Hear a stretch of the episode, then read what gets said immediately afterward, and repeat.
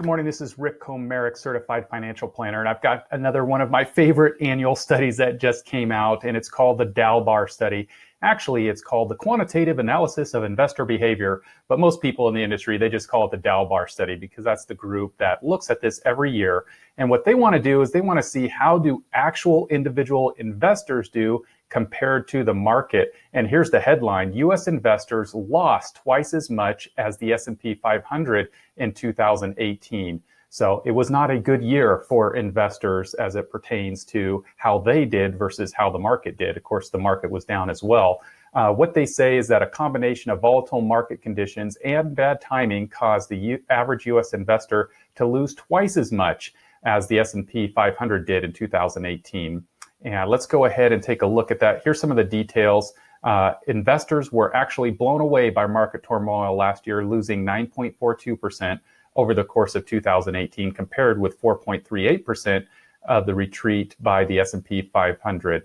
In fact, investors were net withdrawers of funds in 2018. And that's really the bottom line. One reason why they did so poorly is because they took money out during a down year. I mean, that's just going to compound the results of that.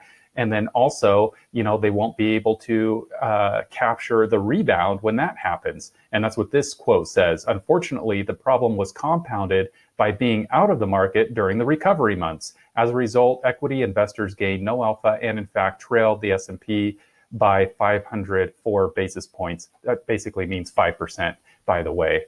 Um, so this this is a study, you know, that's done every year, and uh, consistently, it pretty much shows that investors that try to time the market getting in and out usually guess wrong and aren't able to capture the appropriate returns. What I'll add to this study is that also the S&P 500 is just US companies. And most investors are invested in small companies and international companies and a variety of thereof.